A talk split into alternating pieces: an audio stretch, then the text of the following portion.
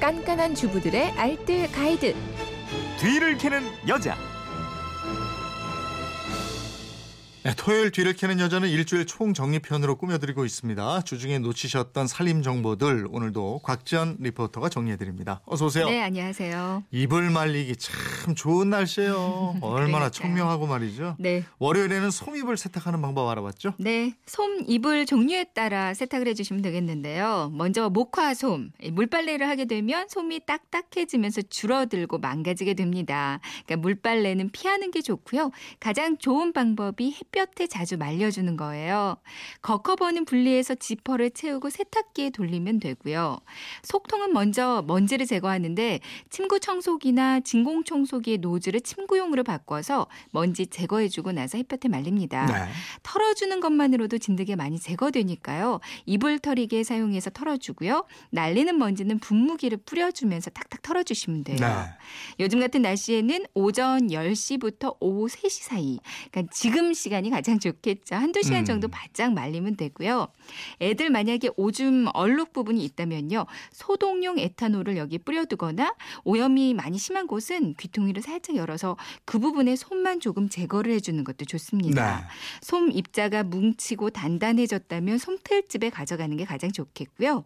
명주솜이나 양모솜도 마찬가지로 물빨래는 피하고 자주 말려주는데 강한 햇볕보다는 약간 약한 햇볕에 바람 잘 통 하는 그늘에서 말리는 게 더 좋대요. 네. 합성 섬유 소재는 물빨래가 대부분이 가능한데요.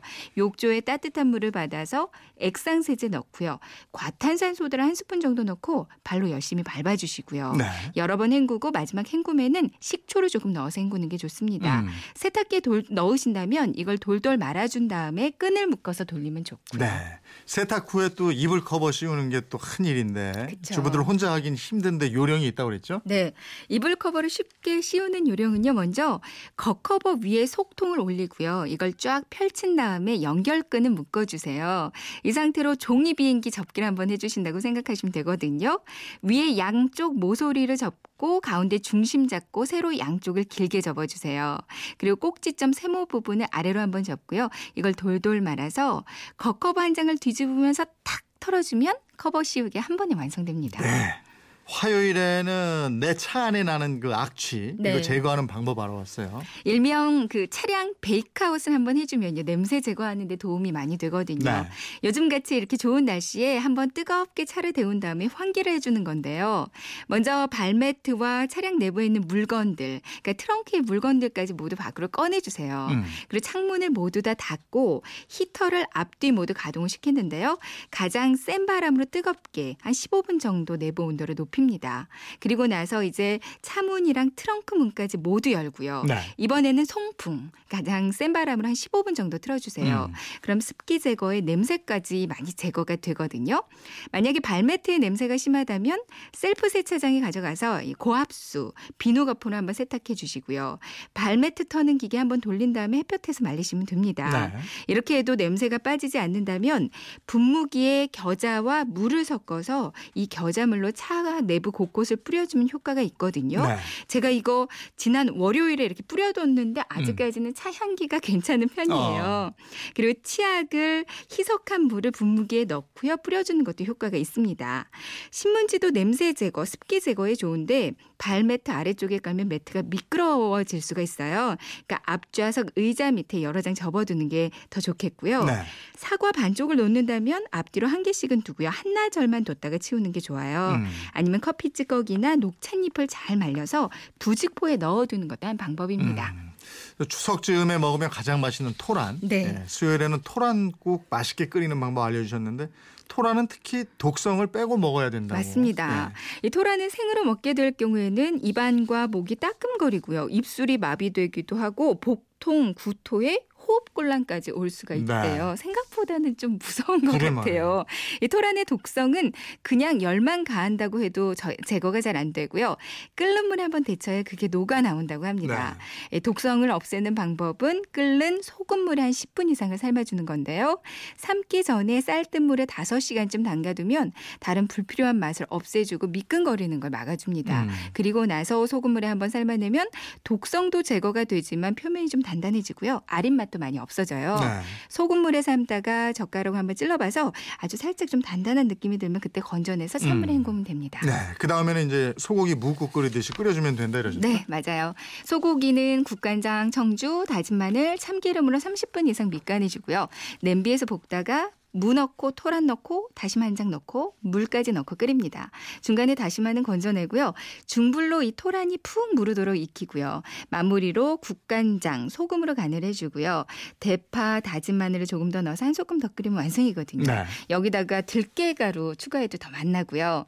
토란 껍질을 쉽게 벗기는 방법으로는 끓는 물에 한 2, 30초쯤 데치고 나서 찬물에 헹궈주면 따로 칼로 벗기지 않아도 손으로도 쓱쓱 잘 벗겨집니다. 네. 벗길 때는 반드시 장 갑을 끼고 벗기는 게 좋은데 장갑은 뭐 고무 장갑이나 목 장갑 아무거나 좋아요.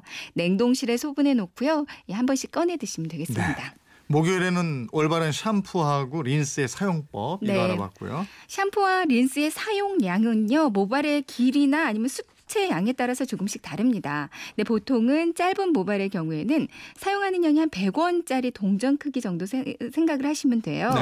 그리고 긴 모발의 경우에는 500원짜리 동전 크기라고 생각하시면 쉽다고 음. 합니다. 펌프식이면 짧은 머리의 경우에는 펌프 한 번, 모발이 길거나 수치 많으면 펌프 한 두 번 정도가 적당하고요. 네.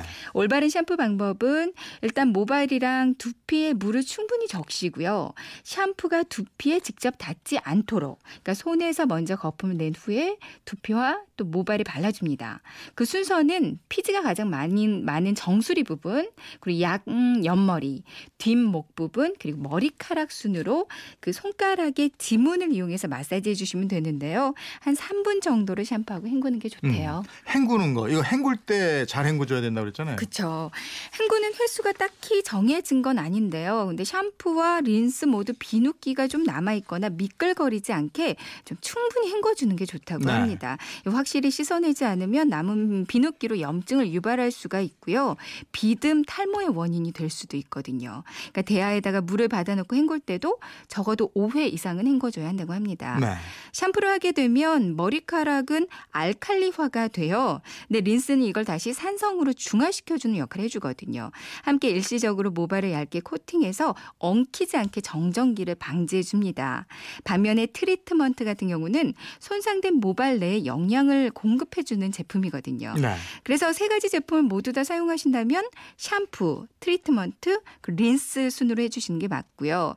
만약에 헤어팩을 따로 하신다면 샴푸 후에 바로 하시는 게 좋고 따로 트리트먼트나 린스는 사용하지 않는 게 좋습니다. 이렇게 아침에 머리 감고 후다닥 나갈 때 있는데 그렇죠. 출근 시간에 젖은 머리 빨리 말리는 노하우도 알려줬죠. 네, 복잡하진 않고요. 수건 하나만 있으면 되거든요. 네. 그러니까 수건을 머리 위에 걸치고 옆 머리카락과 수건 사이에 이제 드라이어기로 더운 바람을 쐬주는 건데요. 그럼 수건이 열을 가두고요. 수증기를 흡수를 했다가 공기 중으로 증발을 시켜주는데 그러니까 열이 효과적으로 전달되는 방법이라고 네. 합니다. 그냥 말리는 것보다는 훨씬 빠르니까 한번 해보세요. 네, 알겠습니다. 주말판 뒤를 캐는 여자 곽지연 리포터와 함께했습니다. 고맙습니다. 네, 고맙습니다.